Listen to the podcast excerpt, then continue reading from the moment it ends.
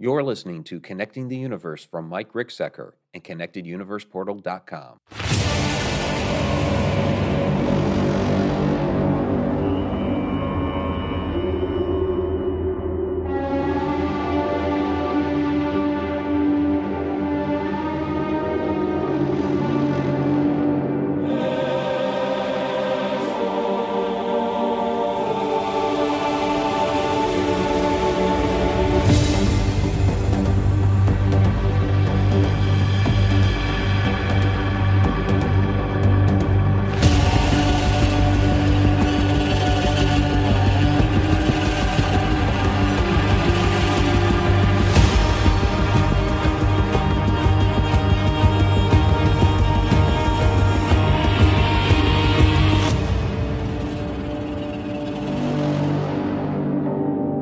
Welcome, everybody, to Connecting the Universe. I'm author and researcher Mike Ricksecker back at you with another interactive class out of the secret library of the Connected Universe. Yeah, it's been a little while here and been uh, kind of every other week here for a short spell just because of the different events I've been a part of Michigan Paracon, Phenomicon, uh, those sorts of things. And, uh, you know, I got to tour that new book, Travels Through Time, in part, which we're going to be talking about this evening as we dive into the question as to whether or not some of these shadow entities that we see and experience may actually be time slips. So, both of these topics are ones that are favorites of mine. Many of you know my research, extensive research I've done into the uh, phenomena of shadow entities, shadow beings, whatever you want to call them, shadow people. Uh, and of course, the latest book, Travels Through Time. I've been talking about stack time theory for years, but finally formally proposed it in this new book. So, uh, just for those that are listening to the podcast version of this later, please join us every Wednesday night, 8 o'clock p.m. Eastern Time at connecteduniverseportal.com, where you can watch us live, interact, uh, interact with the class, ask your questions, all that wonderful stuff. ConnectedUniversePortal.com. There's a 30 day free trial to the uh, membership side of that, uh, in which, of course, you get uh, access to the weekly Connecting Universe interactive class, sneak peek and behind the scenes videos, monthly Q&A videos, exclusive articles, insider video travel blogs, including ancient Egypt, America Southwest, Ireland, and more. All of this connecteduniverseportal.com. And also, it will be posted tomorrow uh, there is a uh, Travels Through Time special presentation that uh, we are going to be hosting September 28th, 7 o'clock p.m. Eastern Time. Uh, be on the lookout for that. Those that are newsletter subscribers, you will get an email on that. Those that are members of the Connected Universe portal, you'll get a discount code for that. And uh, for anybody else, stay tuned to the social media. You will see that posted. And also for members, get the app.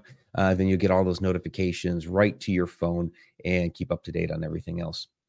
Uh, also, want to mention we do still have the Egypt trip. Stargates of Ancient Egypt is, uh, of course, uh, registration still open April 16th to the 28th. I had a lot of people at Phenomicon interested in this. So uh, you guys might want to jump on board this while you can. It's going to be absolutely amazing, fascinating. Again, our group gets two hours just just ourselves, special access to the Great Pyramid of Giza, and the entire thing is open up to us. We get access to everything there. All right, so our class question for this evening. Let's go ahead and, and dive into uh, this topic. And I didn't bring up the artwork, but that's all right. Question is, what do you think shadow entity, entities really are? Spirits, interdimensional beings, ETs, all of the above, or something else. So I had a lot of feedback on this. So Alina, our chat moderator from Edge of the Rabbit Hole, also a member here at Connected Universe Portal, says, I feel all spirits and other entities can show up as a shadow form when there's no physical body. It's how the energy appears to manifest. I like that. Very, very good answer. Basically, it's the way our eyes work and function as far as being able to uh, see a shadow. We only see into a certain uh, narrow band of light. And as these things uh, morph in and out of our plane of exist- existence, in and out of our dimension, they only show up to us in a uh, in a certain way, which is a shadow. A lot of responses here to the uh, YouTube post that I made earlier today. Uh, Tina Louise, 1268 says interdimensional beings, watchers. Anderson System One says definitely interdimensional beings, in uh, our opinion. Christopher W says you've talked about how they are all of the above multiple times, and I agree. Well, thank you very much, Christopher. Glad you're paying attention. uh, I like hearing that people are out there watching. Do have a lot of videos out here on the uh, YouTube side. And then my good friend and colleague, Mark Anthony, the psychic lawyer, psychic explorer. Uh, this is off of the Facebook Connected Universe portal page. He says, all of the above. So, all right, let's go ahead and get into that. We see who's in the house so far. Uh, Tom McNicholas is in the house, Super Chat Superstar, of course. Uh, Virgin Mary, hello from Buffalo. Great to hear from you, Buffalo. Uh, James Gypsy Nagy's in the house. Great to see you. Crow Emil S. Hi, Mike and everyone. Hello. Great to see you back. And Sylvain is in the house as usual. Great to see you as well, Sylvain. All right. So let's we're going to step into uh, this a couple ways. So we're first going to uh, talk about what shadow entities are.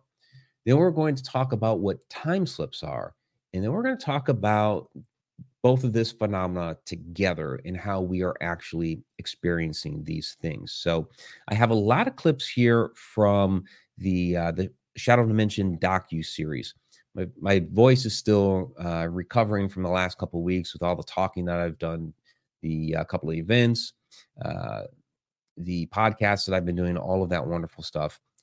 Still, you probably hear it just fine. I feel it though.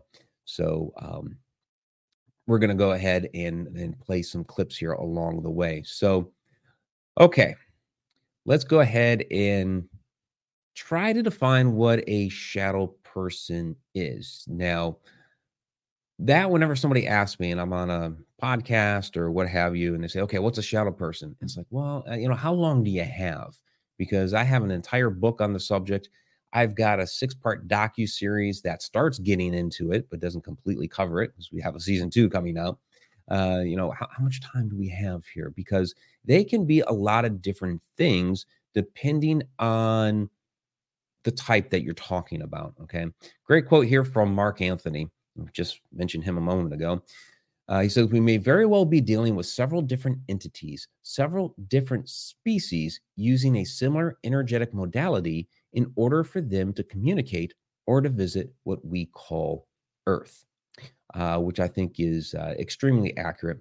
Uh, whether whether it is, you know, that was the question to to start off the whole thing. You know, are they are they spirits? Are they ETs? Are they interdimensional? You know, are they something else? And you know, they can be all of these different things.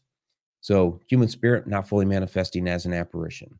An ET, couple different ways. Maybe cloaking itself, maybe the way that it's traveling here, whether it's you know, interdimensionally, of course, interdimensional beings. talking about something that comes from uh, higher than the fourth dimension, because we are residing in that fourth dimension and it was fascinating. We in ourselves are multidimensional beings because we have a our consciousness is fourth dimensional, which is inside a third dimensional body. I'm not going to go through the whole dimensional primer uh, in this. We just did that recently, uh, uh about a month ago, when we were kind of you know recapping the Travels Through Time book. I, I broke that down, and I've done that several times here. Uh, but basically, we uh, what we call time again, time is a human construct, doesn't really exist uh, is the fourth dimension, but that's where our consciousness resides. Uh, and then you know other different forms astral projections can show up as shadows and uh, you know other things of this nature and then we're going to get into time slips here as well mary marshall and both of these are in the shadow dimension docu series says we do a disservice to ourselves in the field by trying to find out what is this and then this is the answer and this is the only answer there's multiple answers and again, I absolutely agree with with Mary there, because um, you know they are a variety of different things. It's just the way our eyes are perceiving this thing coming into our dimension. You know, we don't have the uh, correct geometry. We don't have the correct physiology to see it in its entire form, and so we're just seeing what our eyes can pick up on, which is uh, in many of these cases just the the shadow aspect of it. So uh, James says, got the book and watch your series. Good work. Thank you very much. Appreciate that. Uh, and Jill Chimsky's in the house. Great to see you, Jill. So, all right. Now, I've talked many times on in this class, on this channel, wherever you're watching right now, about the different types. So, meaning like the way they physically look to us, like a um, humanoid figure, the uh, the ones that are wearing the the hats. You've got uh, hooded figures. You've got mists, wisps. You've got crawler. You've got a large variety of different things, and uh, you know some of them have red eyes. Some of them don't have eyes. Some of them have I for purple, green, white, blue, all kinds of yellow, a variety of different colors. So we're not going to get into all of those specifics here. You know, we've done a lot of work on on that before. I refer you back to some of the uh, the older classes. And we'll probably cover it again at some point. But I wanted to just uh, show here. Like I said, we have a number of clips from the Shadow Dimension. You know, kind of what is the you know quote unquote typical story of a shadow person. And again, we're going to end up uh, covering shadow people first, and we'll cover time slips, and then we'll mesh them together. So this is kind of like really a typical story. I've seen a variety of different shadows throughout my life in a variety of different forms, but the first one was really kind of that classic tale. So I'm going to go ahead and show this. Shadow entities are some of the most enigmatic and mysterious phenomena that we know of in the supernatural world. And I get asked quite often where my interest in this phenomena came from, basically, where I got my start. And it all goes back to when I was a child and I was about eight years old. And the house that I lived in, I would never say was haunted. However, I woke up in the middle of the night one night and there was this tall, dark figure standing in the corner of my room. And of course, I had no idea at the time that you called it a shadow person or anything like that. Uh, I just thought there was an intruder in the house and it was about to kill me. But of course, I'm still alive to tell the tale. What it ended up doing after that was really unusual and quite different than most other shadow person stories that have been related to me over the many years that I, have been researching this phenomenon. And what it did is it approached my bed, leaned over, grabbed me by the wrists, and crossed my arms across my body. Now, during this time, I'm trying to scream, my mouth opens up, and nothing comes out.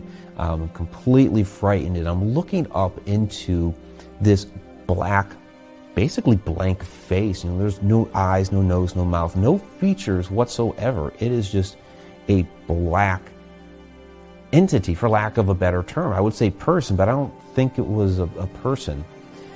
What it did after it crossed my arms like that is it ended up running off down the hall. And I turned my head from where I was laying and watched it run off down the hall and of all things into a closet. I have no idea why it went into the closet.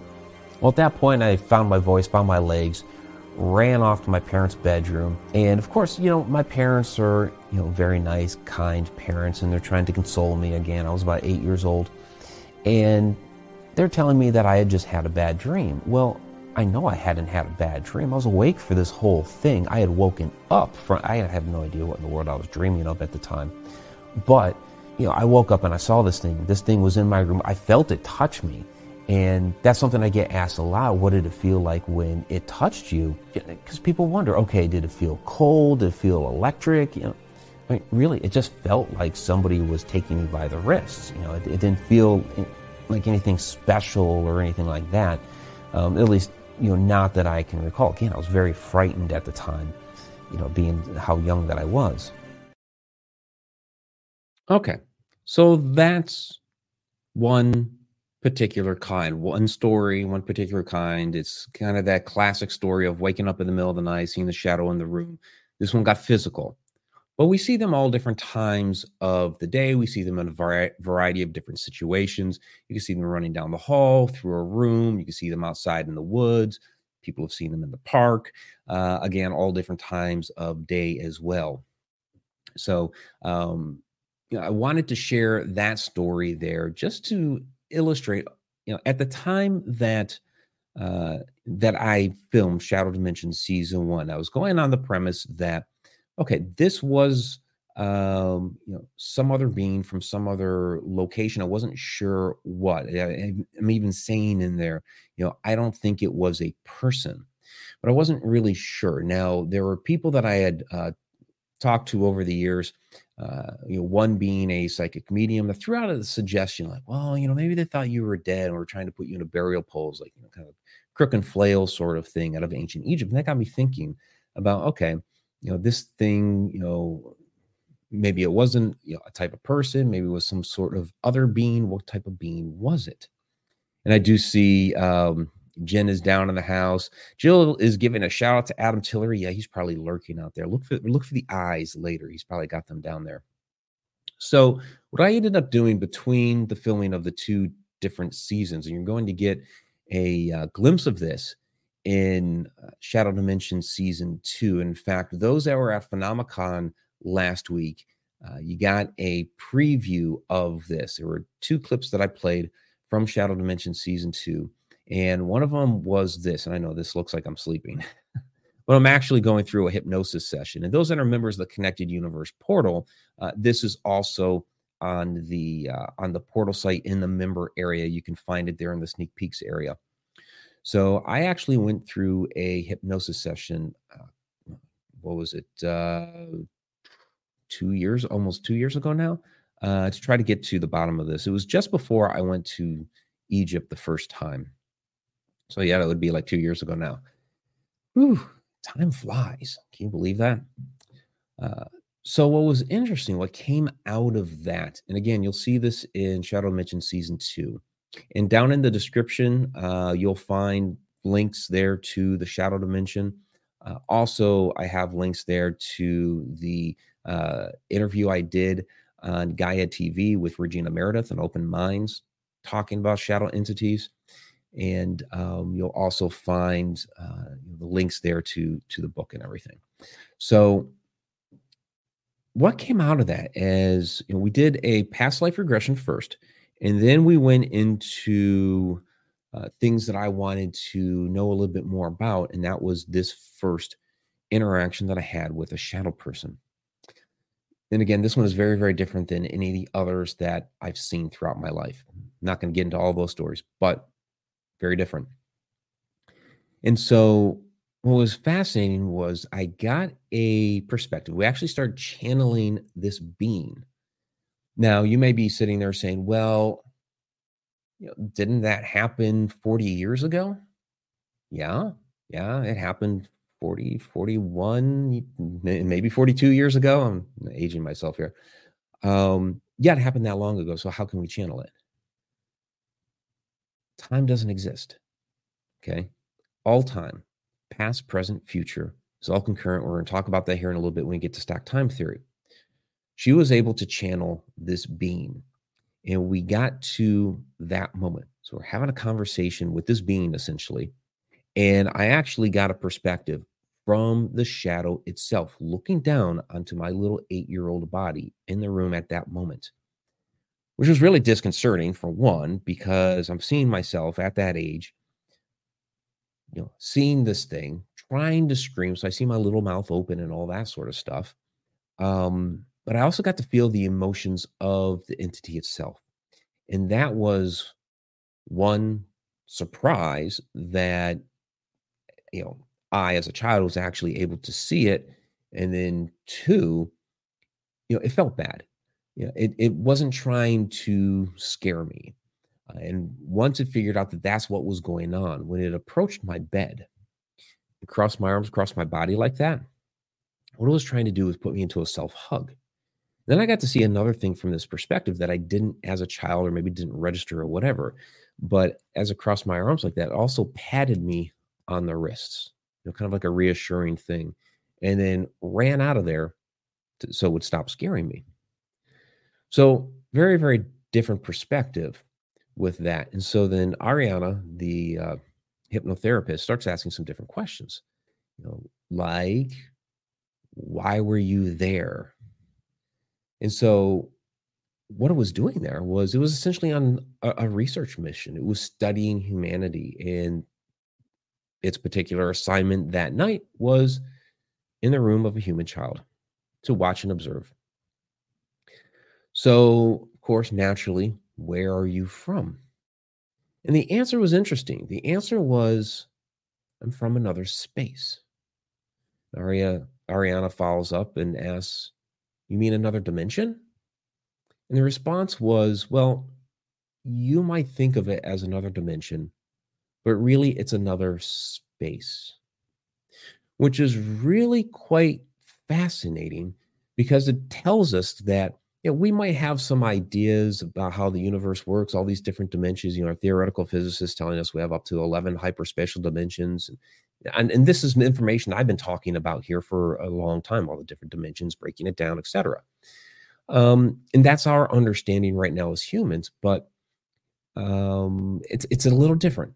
It's not exactly quite what we think it is. It's another space. So it's a little cryptic, but it tells me also that, okay, what I was de- dealing with here was some sort of interdimensional being, interspatial being, whatever you want to call it. It was not from, it was not indigenous to Earth. It was not indigenous to our dimension, right? Um, it does actually doesn't necessarily mean that it wasn't indigenous to Earth. It could be, but in some other dimension somewhere. But um, I, I had the sneaking suspicion that this was uh, somebody not only from another dimension but from somewhere else in the cosmos. So in that sense it would be a extraterrestrial interdimensional being.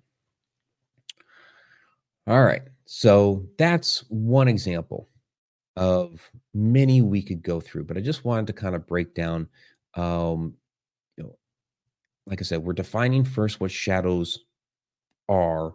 We're define time slips here shortly and then we're going to mesh these two things together. And you have some comments down here. Um, and Alina's in the house. Great to see you, Alina. Sharon Lane as well. Fantastic. So uh, great to see a lot of familiar faces down here this evening. All right. So, and uh, Lena, if you want to moderate the chat since you're here, go right to it, my friend, since you are the chat moderator. Okay. So, I do also want to illustrate um, shadow people throughout ancient history because the ancients had a really you know, kind of different and interesting perspective on what shadow entities are. That um, you know we see the beginnings of you know the idea of old hag syndrome here. We see them as uh, recognizing different parts of the soul and what have you. It's a little bit of a longer clip, also from the shadow dimension, but I think it's important to cover this and then we'll go ahead and we'll start getting into into time slips. So those that have seen the shadow dimension and those that have been watching uh, and following along with the classes and channel for a while, you're going to recognize uh, this information. But I, I, I find it important to keep in mind. Shadow people go all the way back into ancient history. This is not a new phenomenon, and it's not like we just suddenly, you know, discovered, oh, there are these shadow entities and decided to name them, a, you know, a certain term. Uh, the term shadow people goes all the way back uh, into you know the spiritualism movement. They were using it quite extensively back then. You hear the stories of Madame d'Esperance and what she actually called shadow people uh, in her haunted house that she grew up in, in which she stated would protect her from the ghosts that were there. She was actually more scared of the ghosts, the apparitions that she saw, than the actual shadow entities. Now, as she grew older, she moved out of that house and moved on, had a family and whatnot. Experiences with those shadow people in a different household uh, were not as kind and benevolent.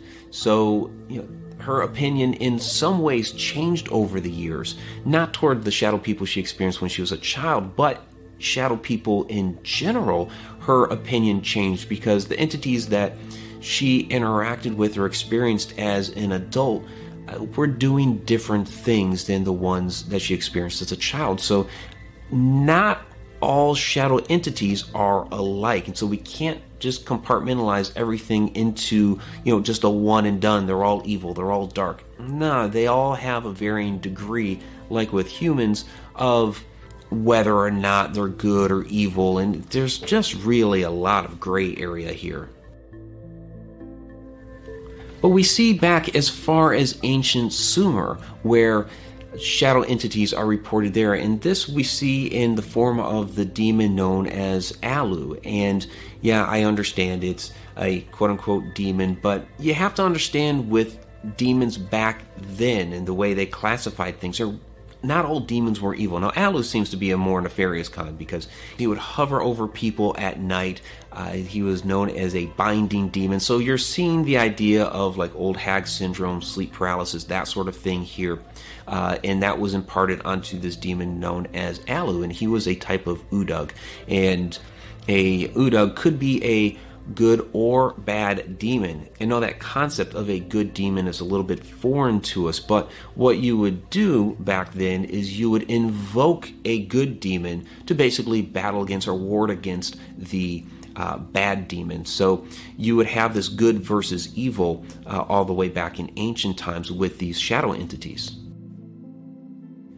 Now, in ancient Egypt, they had the idea, the concept of different parts of the soul. And with Egypt, there were seven different parts to the soul. And one of those was the kabit, or the shadow part of the soul. And this would stay here on earth after the person had gone on into the afterlife.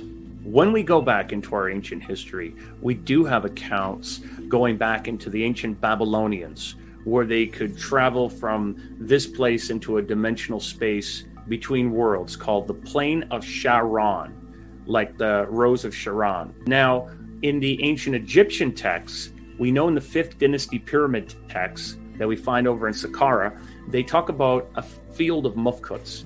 There is this other space that you could say we can leave the body or go from these two worlds. So the Egyptians believed that at death, parts of the soul would start making that transition into the afterlife in their journey to the constellation Orion. However, the animating force behind the person, the, the Ka and the Kabit parts of the soul, the shadow part, would actually remain here on Earth to roam. So you can already start to see some of the supernatural aspects of this idea of the animating force being left on Earth to roam around at will. Some Native American cultures, like the Choctaw, actually had some similar concepts. Although not seven parts of the soul, they believed in two parts of the soul. So the Shilup was the inside shadow, and at death, this part would go on to the land of the ghosts, where the shilombish was the, the outside shadow, and this was again left to roam around on earth. All right, so that gives us a little bit uh, more context about what these shadows uh, actually are. And again, a variety of different things. So, a couple comments I missed earlier. James Gypsy Nagy says depends on the laws of their dimension. There might be different types, like different people here. Yeah, absolutely. You know, as you you know climb through the different dimensions, you are going to have different laws, and um, there there are of course different beings live, living within these these other dimensions. We tend to uh, i think forget about that. Uh, and then sage sleuth says no idea but i've seen them many times through the years mostly in daylight. See? In the daytime. Doesn't always have to be at night in the bedroom. Validated once with a family member also witnessing one at the same time. Never felt afraid. No glowing red eyes. Yeah they they appear in different forms. They don't always have the eyes in fact, most accounts don't. Most of the accounts that I've collected over the years, and I have many, um, don't have the eyes. Usually, it's you know rather faceless, no eyes, no nose, no mouth, you know nothing. But many people do report the eyes as well, which of course gives us some context as to th- these are all a variety of different things. All right, uh, and then Alina says it's really interesting to me how shadow people are both seen while wide awake and during the dream state. I experience both. Yeah sometimes uh, people get those type of impressions through their dreams but uh, within the dream state and we're not really getting into that uh, aspect tonight. Dreams premonitions all that sort of thing is uh, an even bigger topic uh, we, have done uh, some classes on that before. We'll do more down the road but you're you know you end up in a different frequency. And so you're able to see and experience other things in a different way when you're in that state of being. Um, and jill saying i learned something new. Never heard of the egyptian native american theories. That's what i love about this show. Thank you jill. Uh, that's that's kind of the idea. You know it's like yeah, I'm I'm doing all this research and collecting all this uh, all these facts and knowledge and everything, and you know, I, I believe uh, one of the most important things that we are doing in this life is passing on information. One, love, love people. Two, pass on the knowledge to the next generation. Hopefully, they will pick up the mantle and keep carrying it forward. Yeah, pass pass it on, pass it on. Okay, so that takes care of kind of a primer on shadow people. And yeah, I've been I know talking a bit fast here because we do have a lot of ground to to cover here. So let's start talking here um, about time, and then we'll get into time slips. So uh, Einstein here says the distinction between past, present, and future is only a stubbornly persistent illusion. Yeah, so he said that uh, 1955, just before his death. Uh, now, he had a lot of different uh, ideas about, of course, his space time continuum and what he called the block universe, where basically all time was present. Now, I came up with an idea. It popped in my head about 20 years ago. And, you know, where I'm doing research and um, having some experiences, all that sort of thing. And it just occurs to me, well, you know, what if, again, all time is concurrent. There's no past, there's no present, there's no future. It's all concurrently right here. And we do see other cultures throughout our history have these different ideas. Um, Native, uh, the ancient Egyptians had some uh, similar type concepts. The uh, native uh, Australian Aboriginals absolutely did what they called their dream time, where all time is concurrent. Uh, so we see, you know, those things play out. But here's Einstein talking about it and that popped up in my research. Once the idea popped in my head, all time is concurrent. Let me dive into this a bit. But um, yeah, it occurred to me that, okay, if all time is concurrent, let's take where we're sitting right now. And every moment that has happened, is happening, and will happen, we're all stacked on top of each other. Like each moment is there as a photograph in that stack. And so you, you stack up all those photos, and that's what I call stack time theory. So, what a time slip would be in this is two of those moments, because everything's frequency, resonance, vibration. Two of those moments resonate at the same frequency for just a moment, and we get a glimpse of another point in time.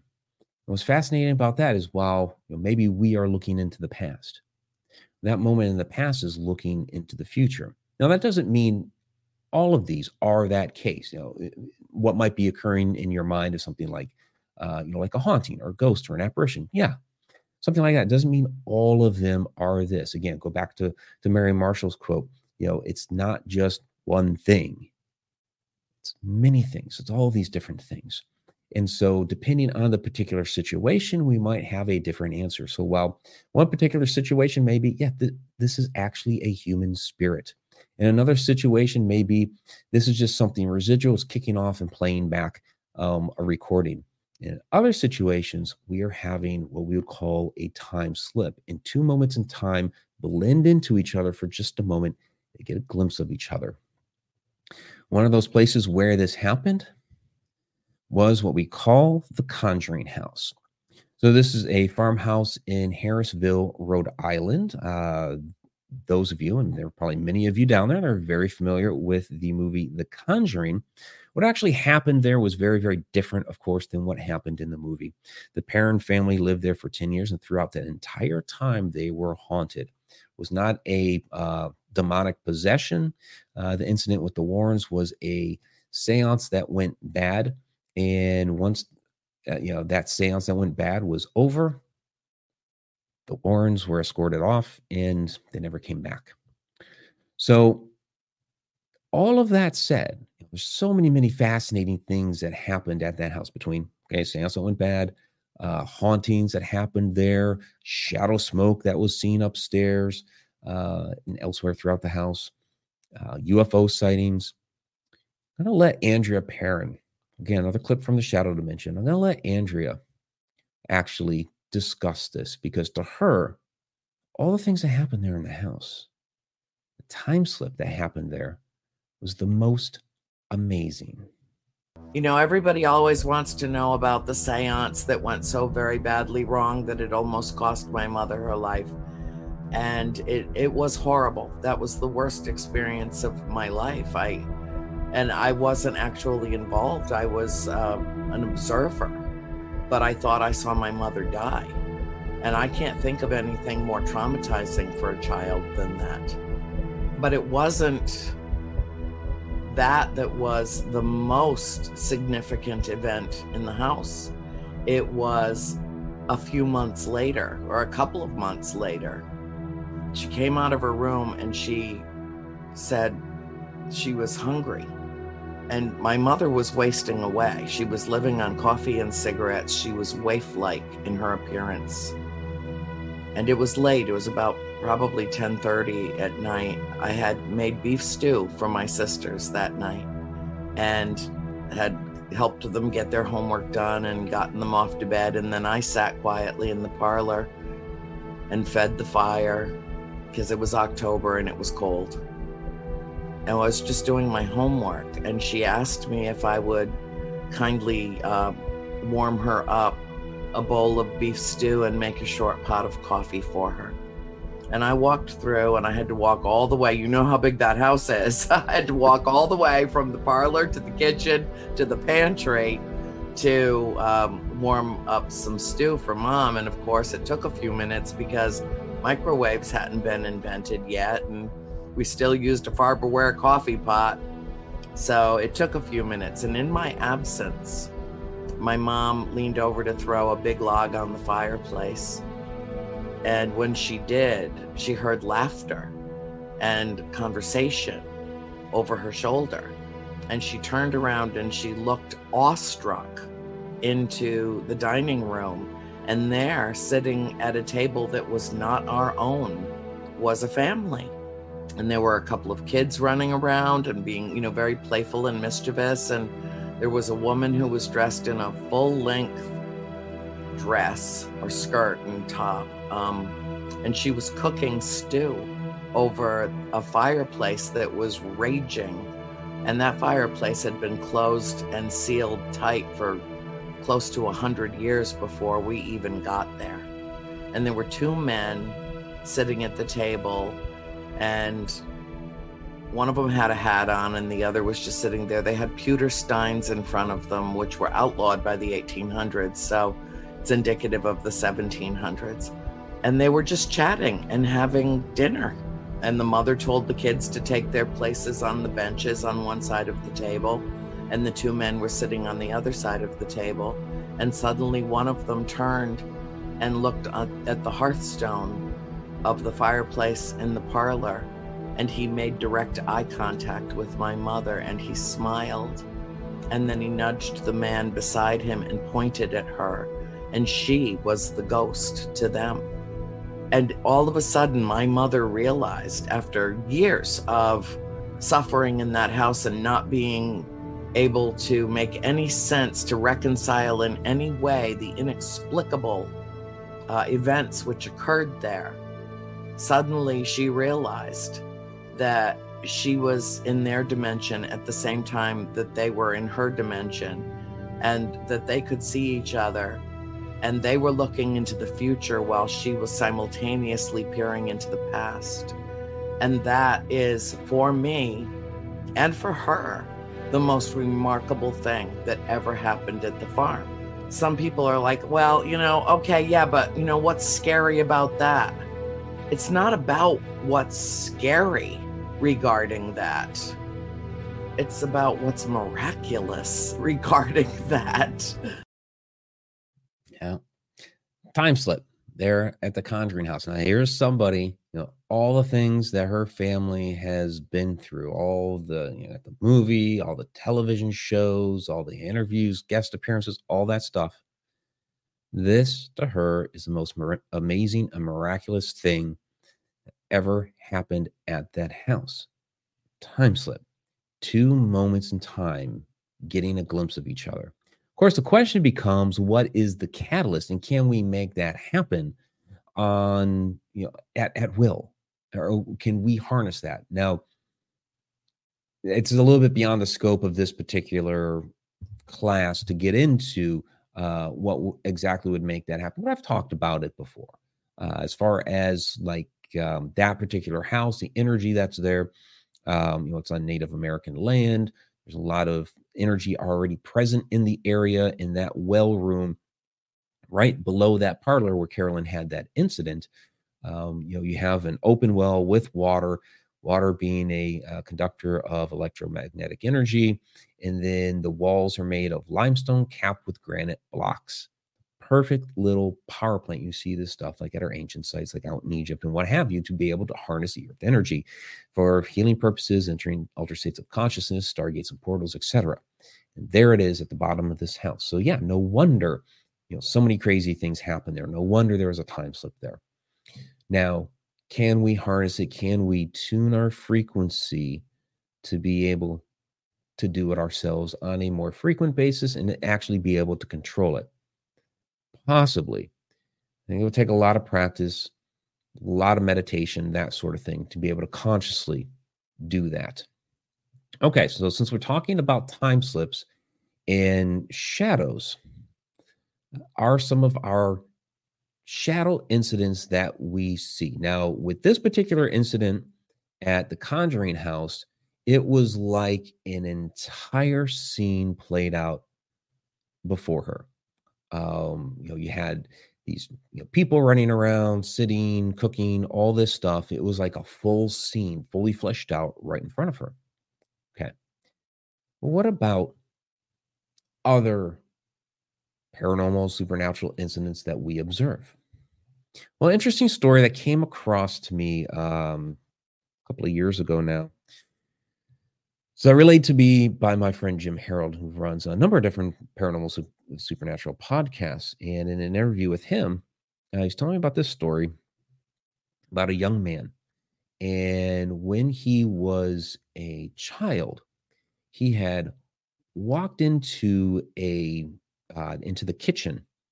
And there by the kitchen table, he saw this tall, dark, hooded figure, scared him to death, ran out of there. So, you know, for a number of years, you know, doesn't understand it while he's younger, as he's growing up, learn a little bit. Okay, it becomes the hooded shadow person story, right? Well, he's a young man, you know, growing now. Um, he's at the table in the kitchen one day making a sandwich He's wearing a hoodie.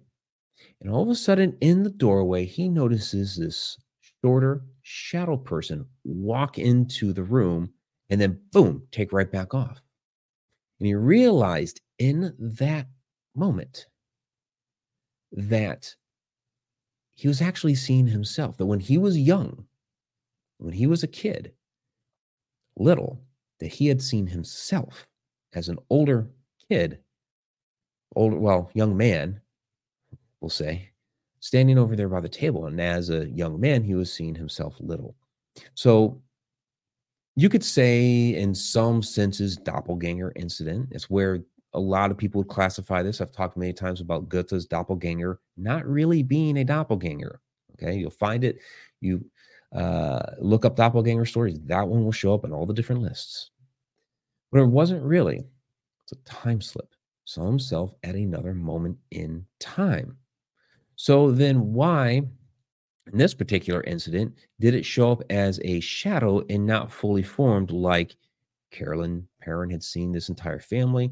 When uh, didn't tell the story, but uh, with with Goethe's uh, quote unquote doppelganger, was really himself that he had seen uh, a couple years apart, fully fleshed out. Uh, you know, looked like just a man walking down the road to him till he realized a couple years later it was himself. But why did it show up as a shadow in this other particular story? And I believe that's because now people that are around my age, older, um, God, I've aged myself a couple of different times on this one tonight. You remember, you know, your radio in your car or your you know big stereo you had, you had the knob, right? You're turning the tuner, or if you had a little transistor radio, you might have the little wheel on the side. Um, well, as you're turning that, you know, you're trying to perfectly get onto the station that you want to listen to. And when it comes in perfectly, everything's nice and clear and you can hear it just fine. But if you are a little bit short and you're just before that perfect tuning, or if you're a little bit after, it comes up staticky and garbled and distorted, might cut in and out and that sort of thing. So I think that's what was happening here with this this young man in this shadow story of himself is that he wasn't fully tuning into it. Again, it all comes down to frequency, resonance, and vibration. He's tuning into, uh, for one, his own energy, but that energy of himself is somewhere else on the stack of photographs, right? So he has to tune into a couple different things here. He has his moment has to tune into that other moment and then he has to tune into his energy. So there's a lot of tuning going on here, right? Um, that's why, and, and Tom McNicholas is down there in the chat, and I always talk about the story, and Tom was there. Um, the apparition of the little girl that we saw, and she actually morphed out of shadow smoke. So some of these shadows do become apparitions and vice versa. Uh, but we didn't all see her the same. We all saw her a little bit differently. Where I saw her fully formed from her head down to about her knees, and she dissipated away. Others saw her fully formed at the feet on up and she started to dissipate away at the head. And that's because we all have a different personal resonance. The human body is anywhere from about 9 to 16 hertz, give or take a little bit. And I might be resonating somewhere around 10, again, give or take a little bit, somebody else at 14, you know, and so we're all a little different. And then the entity that we're looking at has their own resonance as well. So it's kind of a matter of how you're tuning into it. So I believe that's why uh, that was a little bit different in this particular incident. Uh, another personal incident here was at the Alaska Command Building uh, in at Elmendorf Air Force Base, Alaska. So those who watch uh, Mission Unexplained, this is the story that was featured on uh, that particular television show. Um, they uh, we could talk later about you know my mixed feelings on it. They got the you know, gist of the story there. Although they, changed up a few things on it. But basically, what was going on down in the basement of that building was a secure communications center. We shared space with um, with the uh, with the comm center, with the base comm center. We were WWMCCS at the time, uh, Worldwide Military Command Control Systems, which later became uh, GCCS Global Command and Control Systems. We're still in use today. Um, proud fact here i was the first one to uh, deploy that remotely on a temporary assignment that i had in fort polk louisiana back in 1995 um any case hey if you got something to brag about you may as well right? So um so in the basement of the buildings we're sharing space there. Now this is something i pretty much noticed right away that something was going on down in that basement because uh, you would see shadows moving in about usually back in the back office area. Sometimes you'd see it um, in some of the like the server rack area, and there was even uh, as you came out of the server rack room. That wasn't really server rack. I'm sorry, I misspoke. It would be the um, their racks, but they had routers, patch panels, multiplexers, that sort of thing. Um, uh, as you came out of that room, there was a subfloor there where they had the actual computer servers themselves. And then there was another little room back there with a bunch of old printers that sometimes you'd see a shadow move in and out of there. So it was kind of all over the place, but usually in the back office area. And many of us saw this. So um, my first little sit down with my supervisor when I first got into uh, that office, which was after about a year, almost a year of being up there in Alaska, so I had to wait for my security clearance to come in he had been either on a he was either on vacation or on a temporary duty. Um, I can't remember which, but he wasn't there initially when I came in. It was like two weeks later when I finally met my supervisor and we sat down, we had a conversation. And I'd already seen a couple little things by then. And we're talking and chatting. All of a sudden, notice something kind of flit by the door. Uh, his door was open. It was like, you know, I had glanced at it and he noticed that I had glanced at it. He just simply said, Yeah, that happens here. Like, oh, okay. And just left it at that. we continued our conversation. But others, you know, other airmen and personnel, now, as we're just like walking through the offices or sitting there doing our work, we would see stuff. We would see those shadows move. And so it was kind of talked you know, in in whispers because you didn't want to like bring it up the chain of command because then you'd find yourself down at mental health and get your security clearance taken away. So um, yeah, but you know, people would say, "Hey, did you see that?" You know, be you know walking toward the uh, the little break room where we had snacks in the fridge or whatever. You see something, you know, dart down that hall. Like, oh, dude, you see that? Yeah.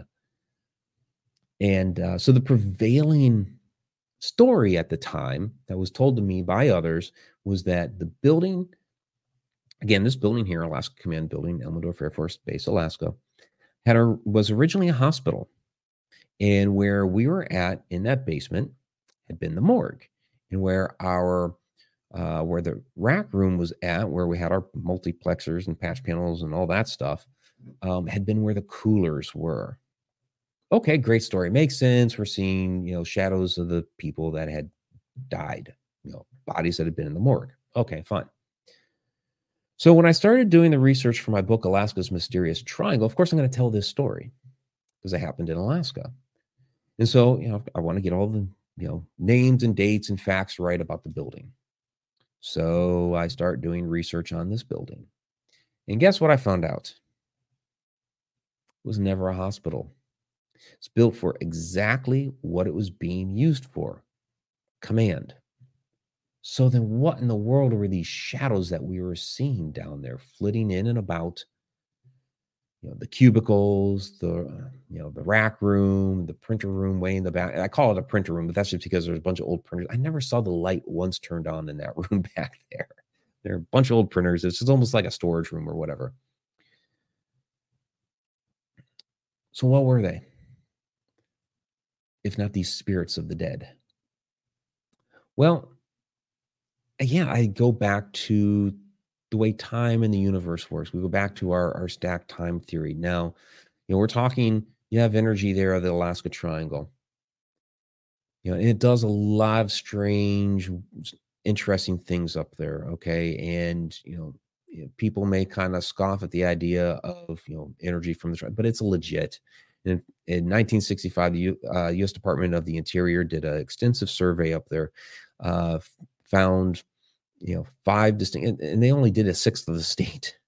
But in that sixth of the state, 100,000 square miles, they found five distinct magnetic characters within which they said, our government's research, there were distinct negative anomalies within it.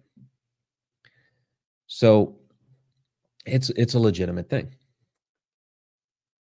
So I believe what we were witnessing, what we were seeing, were that could have been personnel from the past. I think we were seeing time slips, a little bit of an overlap there.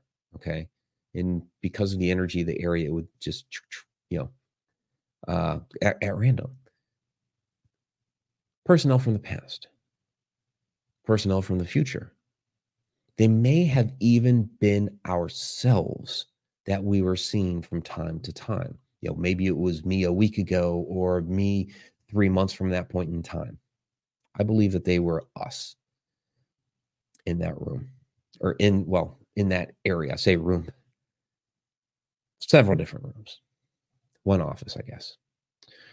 All right and uh, tom says yeah uh, computer rooms are always full of electrical current which can bring in activity. Yeah you have that that emf as well. Now there are detractors that will say that well, the high EMF would cause people to, you know, also possibly hallucinate, which is something you check for when you do like a paranormal investigation. You check to see what are the high EMF areas that could be causing people to feel uh, panicky, on edge. You know, could give them uh, you know, while they're asleep, give them you know weird dreams and stuff like that. You check for those things while you're doing a paranormal investigation. However, the area where we saw the most shadow activity was in the back office area, away from all of the you know, really high EMF from you know the servers, the you know the big racks and everything that we had. You know, it was over there by the smaller PCs.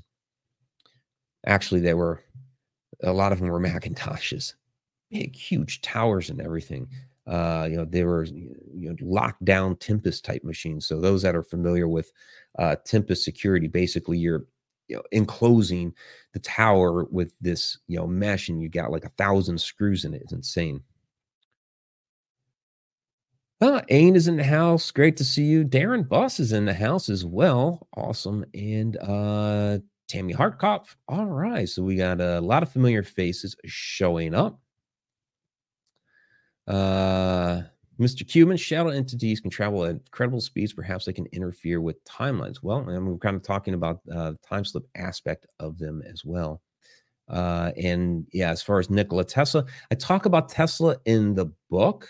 Um, we're not going to have time to get into Tesla this evening, but um, you know, not necessarily with shadows, but with the time aspect. Yes. Okay.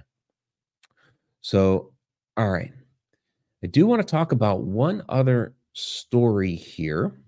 This is another personal story, and we'll get into the.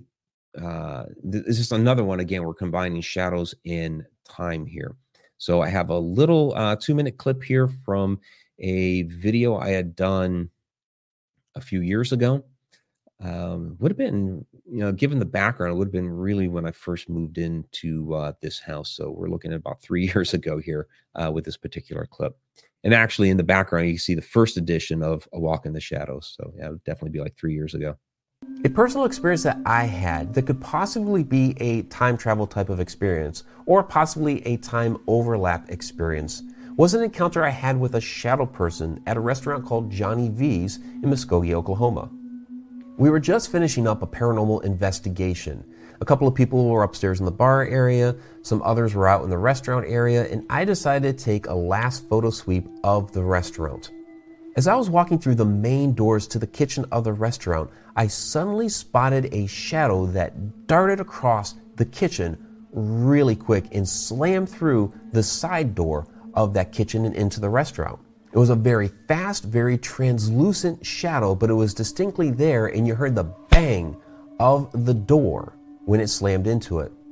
What's unusual about this is that even though I heard the slam of that door, it was just a flimsy little metal door that you could open very easily with your finger, meant for waiters and waitresses to walk through with heavy trays of food, the door didn't open. I called out to the others to see if they had heard what I had, and they had. And I do have a theory on this that this shadow person was some sort of interdimensional being, some reason crossing my plane of existence at that particular time. And that when I walked into the room, it saw me, I scared it, and it ran through that door. Now, perhaps on its plane of existence, that door opened wide and it ran right off into the dining room. But on my plane of existence, that door stayed closed. But sound being on a different wavelength resonated between the two planes of existence. While this could purely be an interdimensional being like I described, could this also have been someone else from the building's history? Our moments in time overlapping each other for a brief moment. Okay, we have a uh, $5 super chat here and says, Thank you for these talks, Mike. I always learn a lot from you to think the Hat Man led me here. So um, I'm sorry it was the Hat Man that led you here, but I am happy that you are here. And thank you very, very much for the $5 super chat. So, super chat, superstar this evening. Right. Uh, Darren has a question here. Says, uh, so today a coworker asked me if shadow people think they are still alive. I gave him my answer. What do you think, Mike? Well, again, it depends on the shadow, uh, because some of them are, you know, if it's a extraterrestrial, interdimensional being, that sort of thing. Um, they they are alive. It's not even that you know they think that they're still alive. They they actually are alive. Um, some of these that are if they're human spirits that have passed and can't fully manifest as an apparition, yeah, you might have a mix there. You might have some that realize that they have passed on, um, like my uh, my good friend Rob Gutro when his aunt came to visit him to deliver a message uh, or to have Rob pass on a message to her sister, which would have been his mother. Um, she knew that she had passed, um, but others, you know, might believe that they're still alive. Uh, in this particular case with with Johnny V's, now this would be one where yeah, um, they are still alive. That's the door in question. Uh, they are still alive, but on what plane of existence so we could be looking at it from a couple of different ways here one you know my uh, my initial research and uh, you know idea behind this was you know interdimensional being and in this illustration here we see you know i walk into that room i scare it and on its plane of existence it bursts through that door out to the dining room and is gone but i don't see it because i'm on a different plane of existence i'm in a different dimension but sound works on a different wavelength. And so I was able to hear it, but not see it. So the, the sound was able to traverse um, the dimensions. Now, time is on a different dimension. That is, time is, you know, fourth dimension. That's where our consciousness resides. Again, time doesn't exist. So we say, yeah, time is on the fourth dimension. Again, time doesn't really exist. That's our perception of our reality. You know, we use it as a way to keep track of um, keep track of the seasons, when to plant crops, when to show up to work at the right moment, that sort of thing. It's a tool that we use. It's our consciousness that's on the uh, fourth dimension, inside a th- third dimensional body. All of the other dimensions uh, would see time as basically like an object that they can move in and out of at will. So let's think of this time, a different moment. Go back to our stack here. Okay if this was a type of time slip moment where I had walked into that kitchen, again, I just saw like kind of a glimpse of this shadow. It was really, really faint. Um, it was tall, it was narrow, and it was fast. It was fast. It really was like I had just scared somebody. Let's say that I did. Let's say that this was a time slip moment, and that was just a faint glimpse of a person. You know, how did I look like to I'll, I'll, just say him for lack of a, a better it could even be a her whatever um you know, what would what did i look like? Did i look like a ghost? Did i look like a shadow? You know whatever it was i scared it because it took off out of there. So let's think about that for a second. Because we're there doing a paranormal investigation because of all the different stories that have been going around about that place for years. So what if I just created by walking into that kitchen? What if I just created the moment that people decided that this place was haunted? In other words, what if the person that I saw in that room was somebody from the past, say 10 years beforehand, some worker in the kitchen there, maybe working late at night or something. And all of a sudden, I walk in as a ghost, as a shadow, or whatever, boom, he takes off out of there. And then starts to tell the story. You'll never believe what I saw walk into the kitchen tonight. And that become the reason why we were there to investigate to begin with, which creates a paradox because how could I have been there 10 years prior? Right? It's that ongoing loop. Which came first? me walking into that kitchen or him seeing me walk into that kitchen. I'm just throwing an arbitrary number out there, right? It's a hypothetical, but it's possible that we could have just, we could be, we could have been investigating there because we created the haunting to begin with. And that's what a bootstrap paradox is. You think of like the movie somewhere in time with the with the pocket watch where it just it has no point of origin. That's what a bootstrap paradox is. It's some sort of situation or object normally an object that has no point of origin. And in that particular movie it's the pocket watch where the old woman gives it to christopher reeve. Christopher reeve carries it with him throughout the movie including when he goes back into time ends up giving it to the young elise jane seymour who is still holding on to it when he's zapped back uh, to the future. And as an old woman gives it to him later, it's a circle round and around and around. Nobody ever buys it. Nobody ever finds it in a dresser drawers, never given to them by somebody else. It's always cycled between the two. So to answer your question there, Darren, yeah, they they actually could still be alive. Not even just thinking that they are alive, but actually are, depending on the type of shadow that it is. All right. Final comments here. So, those that are part of the Connected Universe uh, portal, uh, the member side, we're going to cut over to there here in just a moment. I do want to take a couple of the. Um, uh, see, Android Paranormal's in the house. Didn't have his notifications on. uh, but also says that one of the three shadow entities I have seen reacted to my presence. Those who react to our time and space, I don't think are time slips personally. Um, again, with a time slip, you are actually interacting with that moment. So if it's interacting with you, yes, it could still be a time slip because those two moments are actually in the same space at the same time. So you would see it and it would see you and you would have that interaction together. Go back and watch the um, since you're coming in late. Um, when this is, I guess, done being live and the uh, the archive version is there. Uh, watch Andrea Perron's story on that, and she really lays out the whole uh, time slip there at the Conjuring House, where Carolyn was uh, able to you know, interact uh, with the with the gentleman there, and the gentleman acknowledged her presence there. So, um, all right.